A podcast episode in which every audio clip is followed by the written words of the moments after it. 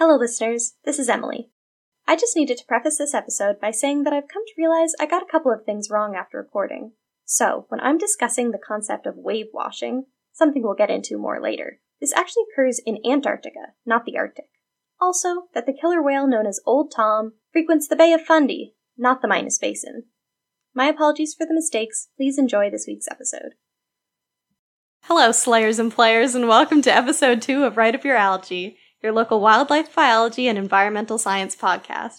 My name is Emily, And I'm Clara. and if you're new here, I'm a third year biology student at Acadia University with a focus on marine ecology, and I'm currently working in a soil lab with Agriculture and Agri-Food Canada. And I'm currently working on my fourth year in environmental science at Acadia, and I'm working on my honors in the soil department at Agriculture and Agri-Food Canada as well. This will be my first go at hosting an episode, and today's theme is very near and dear to me because the species I will be talking about is what drew me to this field. So when I was very young, I saw Believe, which was the current Shamu show going on at SeaWorld Orlando. And it was, I think, the first time I genuinely ever felt like the emotion inspiration. Like it, it was a very moving moment for me. And um, as a small child, I sort of just kind of made it my whole personality that I wanted to be a whale trainer. And that sort of evolved over time into like animal husbandry, like being a zookeeper, and then eventually sort of transitioned into my current goal of marine ecology. And um, I think that's sort of one of the main arguments, I think, pro animal captivity, if that makes sense, is it, it brings attention, it educates, it brings inspiration for people to care about these animals. And of course, the conservation that they can fund with just the huge amount of money that organizations like SeaWorld can make. But we're going to go back to the captivity of orcas in a bit. So I have seen wild orcas once in my life, and I will never forget this moment. Oh my gosh, that's so magical! I know. I would probably consider it my favorite animal encounter ever. I used to spend some time every summer with my grandparents on their houseboat, and one summer we encountered like a migrating group of orcas who followed the boat for a while. And my grandmother and I sat on the bow and we watched them swim in in the wake and next to the boat. And um, I remember going over to the rail and like looking over the rail just as like one had surfaced like meters from me, like like very very gosh. close. And I like remember its like blowhole like opening and closing. I I just it was a very moving moment for me. And um, I think like right after my grandmother like grabbed me and hauled me Yeah, away from yeah. the rail. Definitely. because I was probably like hanging right on over or something, just Yeah. trying to get a look at the whales. But, anyways, for me personally, what I think makes large mammals, such as whales, so fascinating is they're, first of all, so intelligent, but they have really strong social groups. And Mhm. in my reading of this, I've seen that there's been some arguments from, you know, anthropological scientists, you know, working with biologists, that orcas have like a culture you know the, this idea of having a culture. And that's going to be the focus of today's episode. And i've i've just found it very interesting. I've i've learned so much and i thought i you know already knew a decent bit because i i just love whales scientific name orcinus orca have strong social bonds and their pods or groups can range from 2 to 15 individuals but temporarily they may travel in groups of up to hundreds for mating purposes or in areas of high prey availability. Each pod has a specific vocal repertoire that they each use, and toothed cetaceans, cetaceans being the clade holding whales, dolphins, and porpoises, have a structure called a melon, which is not quite understood yet, but uh, this is thought to enhance their echolocative and communication abilities. So that's that kind of just meaty, like gushy Oh, section yeah. on like beluga. Belugas, it's really pronounced, Yeah. but but it's on all like toothed, toothed cetaceans. Oh, cool. I didn't know that that's, that was It's like, called a that was- melon. A melon. That's a perfect word for it, a melon. Pods follow a matriarchal system, and a head matriarch is integral to pod success. Matriarchs act as teachers to the pod's young, and It has been found that if the matriarch passes, it can cause the pod to dissipate and join other pods or to go off into smaller groups on their own. This idea of having this distinct dialect, top behaviors from matriarchal orcas, have kind of culminated in this idea that orcas have distinct cultures between their pods. Orcas are widely considered to be self aware, which is something I thought was a bit interesting, and I didn't really know what it meant to be self aware. There's kind of a couple tests you can do, uh, but there's something called the mirror self recognition test, uh, where upon encountering their reflection, they're aware that it is themselves and is not another another orca. Like I don't know if you've seen videos of people putting mirrors in the woods and then bears seeing them and just freaking shit on the mirrors. it's quite funny. I feel like that's so cruel. but I mean, it's just a mirror. I mean, I, I don't know. I suppose they could hurt themselves, but it's it's showing that they, you know, something like a bear, even though you know a very another you know quite intelligent animal, also quite social animal. You know, they they don't necessarily view mirrors as themselves, but orcas do. There are three ecotypes of orcas. Call them stocks because I know with bluefin tuna you have the like uh, the more western stock, like the North American stock, and then the like, Mediterranean stock. But I don't- Location does play a factor, but a big part of it is behavior. So I, I'm not sure if I, I haven't used I haven't heard of the term stock very Okay. often. Um, so there are three types of orcas. Some sources say say two. Uh, those being resident orcas and transient orcas, with offshore orcas being the third. So resident killer whales travel in long-term stable groups with several matriarchal lineages. They stay near coastlines and they feed mainly on fish. Transient killer whales are often smaller groups. Often it's just a mother and her young. Uh, they travel further from shore, hunting marine mammals such as seals and large invertebrates. The offshore orca type is considered to be a group of orcas in the Pacific Ocean that is generally smaller than other orcas with rounder dorsal fins, and interestingly enough, have been observed in recent years preying on sharks more frequently in BC. And this has had like adverse dental effects on their like dental health and stuff. I don't know, it's interesting. It's kind of like a, a new behavior for them, it seems. interesting because you know you think of killer whales obviously they're a top apex predator Mhm. like nothing can get after them but it's so fascinating that they're killing sharks like, Yeah. i wouldn't have thought that but i guess it kind of makes sense since they are like the apex predator They really are, and we're gonna get into some of their hunting tactics. But they they've been observed feeding on like everything. Like I accidentally, I do, I wasn't even looking for it. I came across an article about it off the coast of Newfoundland. They were like hunting humpback whales and stuff like like that's crazy. They're huge. I saw a, a video on Instagram the other day of orca whales. I think it, on, it was on like the Nature is Metal Mhm. Instagram page, and it was an orca whale trying to eat a baby right whale, and I was like, "Oh my gosh!" I now that you mention it, I, I didn't even put this in there, but I thought it was really cool. I did see a video not that long ago of what I want to say were two gray whales. I could be wrong. Uh, were being preyed upon. I think it was like a mother and a young because one was quite small, but I, that's just from looking at it. Um, was being preyed upon by a by a pod of orcas. Like there was a lot of orcas, and they were um, the gray whales. Where every time an orca would come to, I guess, strike at them, they would flip onto their backs, so their Oh. bellies would be above the water. So it would kind of leave that more like hardened skin for them to, you know, That's hit. I know it's interesting because they're Did kind they of. I don't know. Okay. I'm not sure, but I think it's interesting because it kind of shows that they know how to deal with being preyed upon, which is, you know, not something you'd expect from, you know, such a big, big animal. Yeah. Anyways, orcas have very sophisticated feeding tactics, with particular methods being observed by pods and passed through generations. Some of these methods include, and I'm just gonna highlight a few that I found interesting, but there's there's so many, Yeah. and they're so distinct, which is which is so interesting. One of these is called carousel feeding, a fish hunting tactic in which a group encircles a school of fish while one orca will shoot upwards from beneath them, swallowing large quantities of prey. Another can be seen in Arctic orcas, and I feel like this is in like every nature documentary ever. You see this Is hunting the tactic. seal one This is the seal one. So this is observed in what is called type B, like Arctic orcas. And they're supposed to be like a specialist in seal hunting Okay. uh, like very robust tactics. And this is called wave washing. It was f- first deemed by Smith et al. in 1981.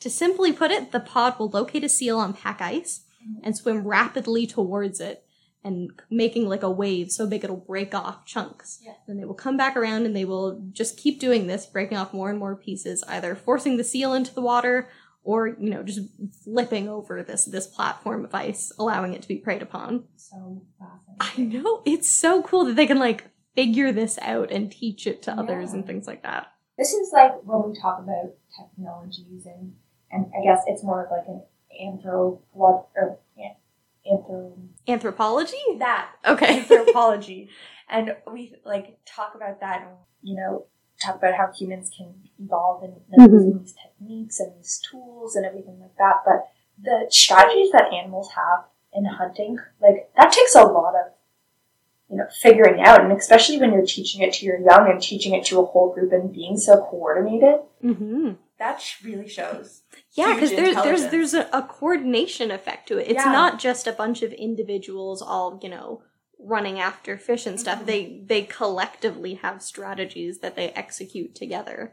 It's it's very interesting. Yeah. Another very coordinated attack, which we're going to talk about, is seen in the orcas of Patagonia. So during pupping season for elephant seals and sea lions in Punta Norte, orcas frequent the coast and take advantage of this prey source.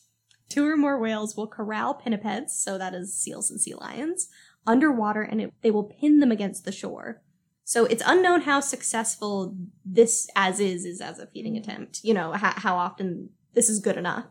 But, however, should the pinniped or the seal or sea lion go ashore to evade the orca whales, they have been observed propelling themselves onto shore, grabbing the pinnipeds, and then sort of rolling themselves back into the oh surf.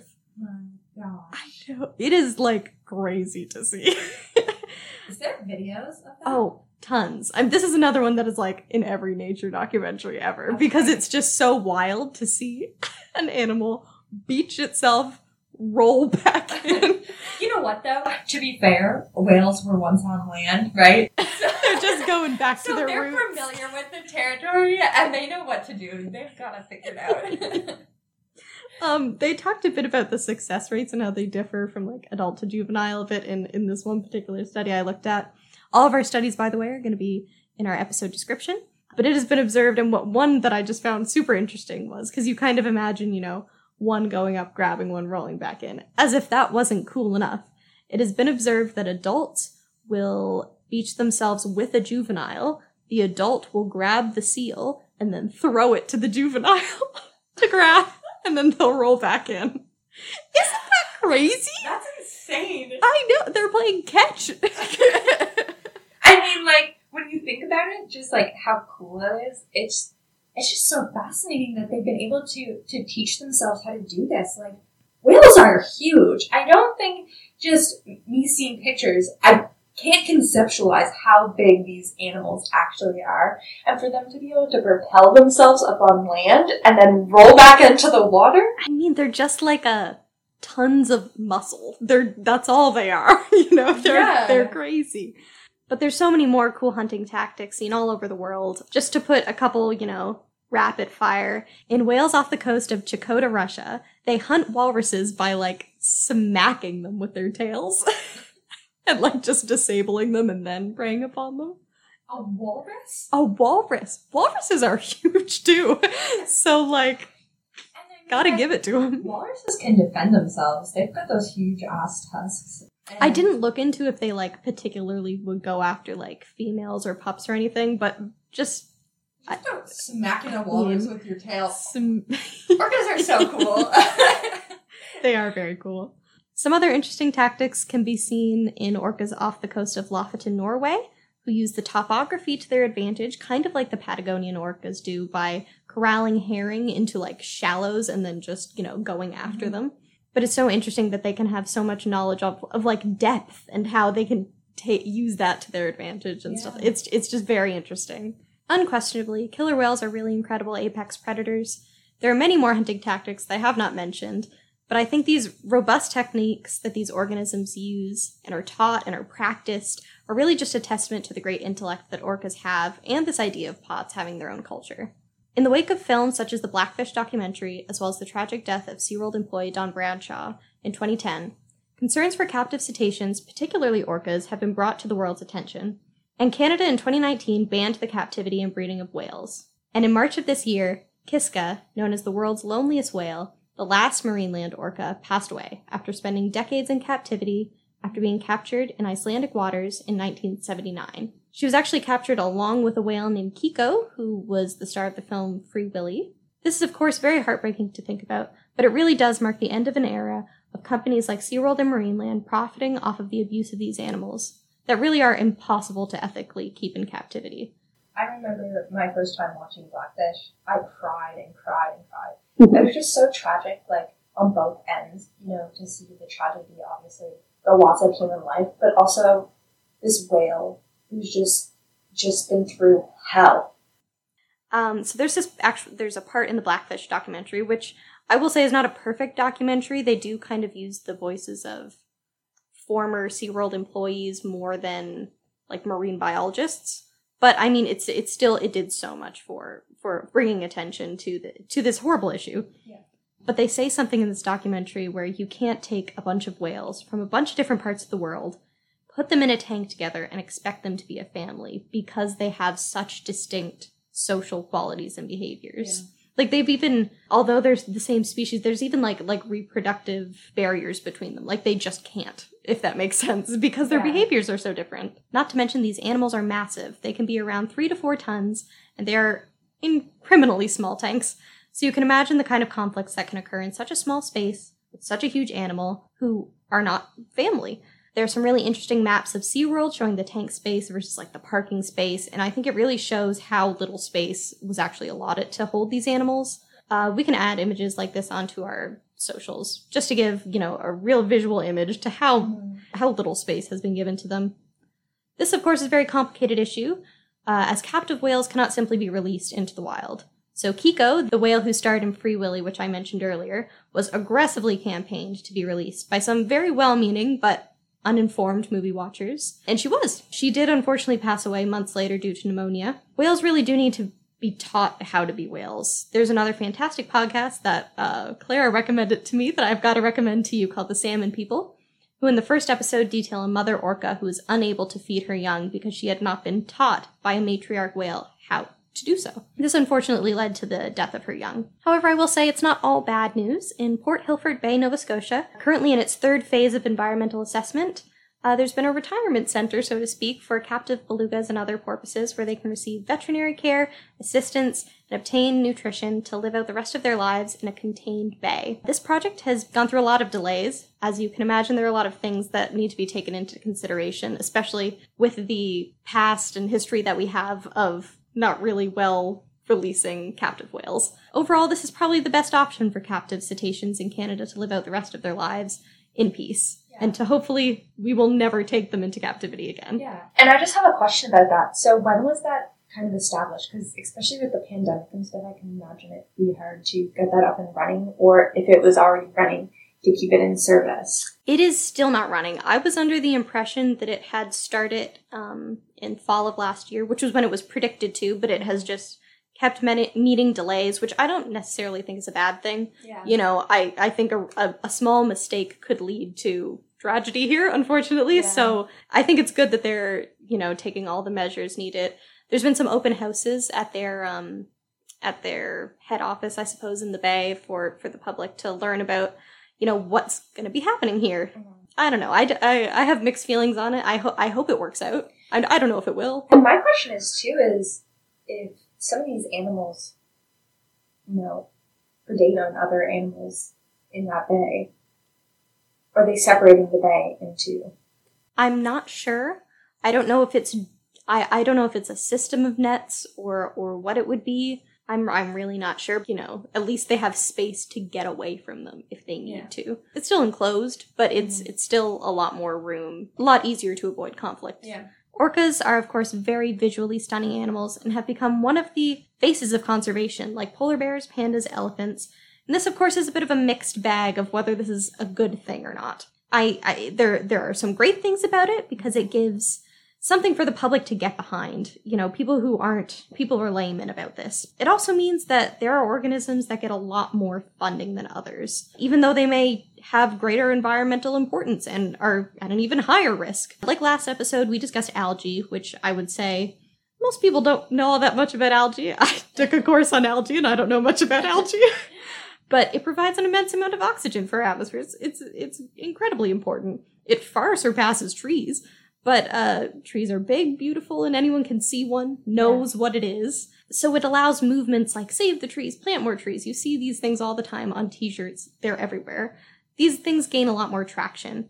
Trees, of course, themselves are one of the biggest symbols of conservation there is. All of this is just to say that attaching symbolism to movements can sway the direction of the action that's taken, when conservation as a goal really should be overall ecosystem health, not necessarily individual organisms. Yeah, and I think these something that I've noticed, at least myself. Um, most of the time, it's mammals that we Yeah, definitely. that we are giving these symbols to and using them as this charismatic animal that Mhm. attracts people to learn more about the environment, which is not a terrible thing, but again, like you said, it does have a lot of downfalls. There's a lot of organisms that just get left behind Mhm. and that we haven't even discovered. We don't know everything that's out there. And because we are so focused and honed in on these huge animals, like huge, that we can see, visibly see, we forget about everything else that goes on. Like all the beetles, for example. There's so many beetles. I think I saw something that said if you put one of every different animal in the world in a bag, um, you'd pull out a beetle like one in every six times. yeah. Like there's so many beetles, but nobody knows anything about beetles, but we know almost everything there is to know about a polar bear. you Yes. know? And not saying that that's a bad thing because obviously polar bears are at risk, but Mhm. what about the rest of the ecosystem that Mhm. the polar bear relies on as well? And there is something to be said about the trophic cascade and you know the top-down approach, but it's it's kind of interesting how we look up to one animal and use it as the poster child. Mhm. there is everything else that we need to be focusing on as well.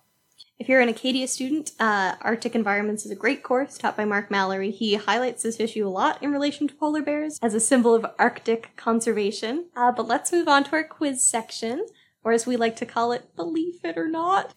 way better than Quiz Pen. I'm sorry. I love the fact that we're workshopping these names because mine was terrible. And here's where we'll test each other's knowledge on the show's topic. Do feel free to play along at home. True or false? Orcas live longer in captivity than in the wild. False. That is correct. While this is true for many captive animals, uh, the Institute of Animal Welfare states that in the wild, roughly 75% of female killer whales will live to reach menopause, which occurs around 40. In captivity, female killer whales reach menopause around 7% of the time. Also, the fact that whales have menopause, like I feel like I should. I love that. I love it. uh, how long is the gestational period of orcas? A. 9 to 12 months. B.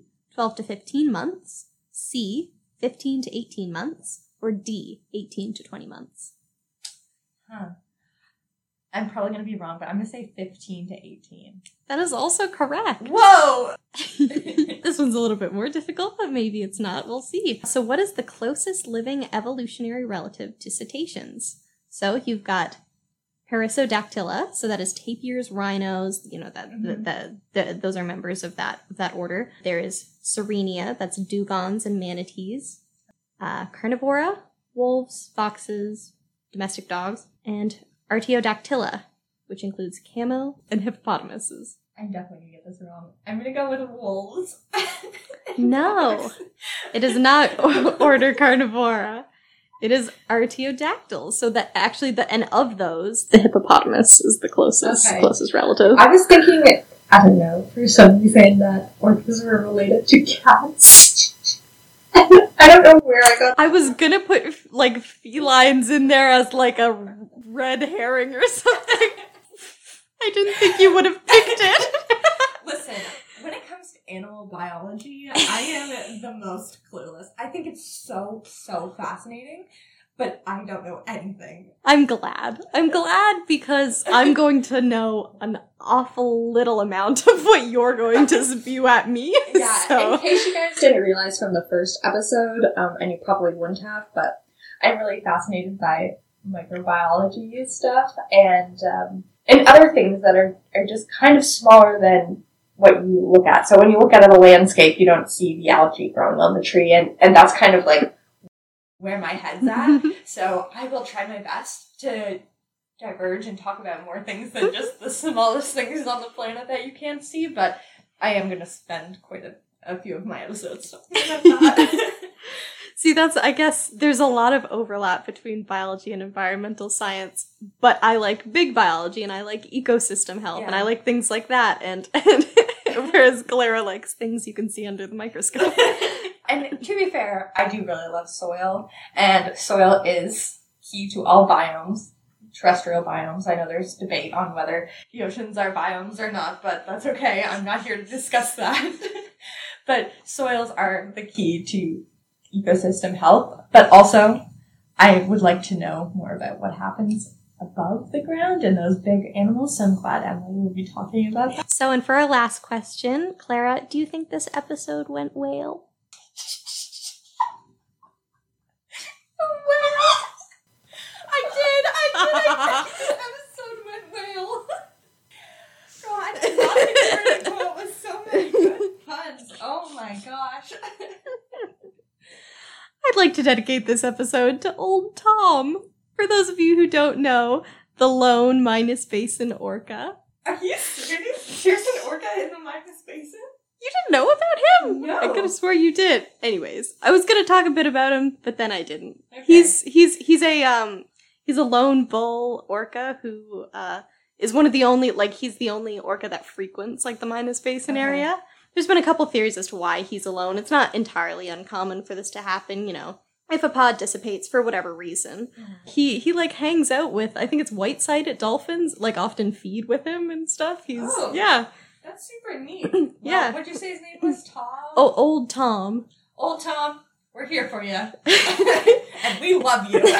And as of this summer, still alive and well. He's been spotted a few times by some Let's whale go. watching groups. I hope to see you on my visit to Digby next week. Thank you so much for listening, and we hope this episode was right, up your algae. Slay. Good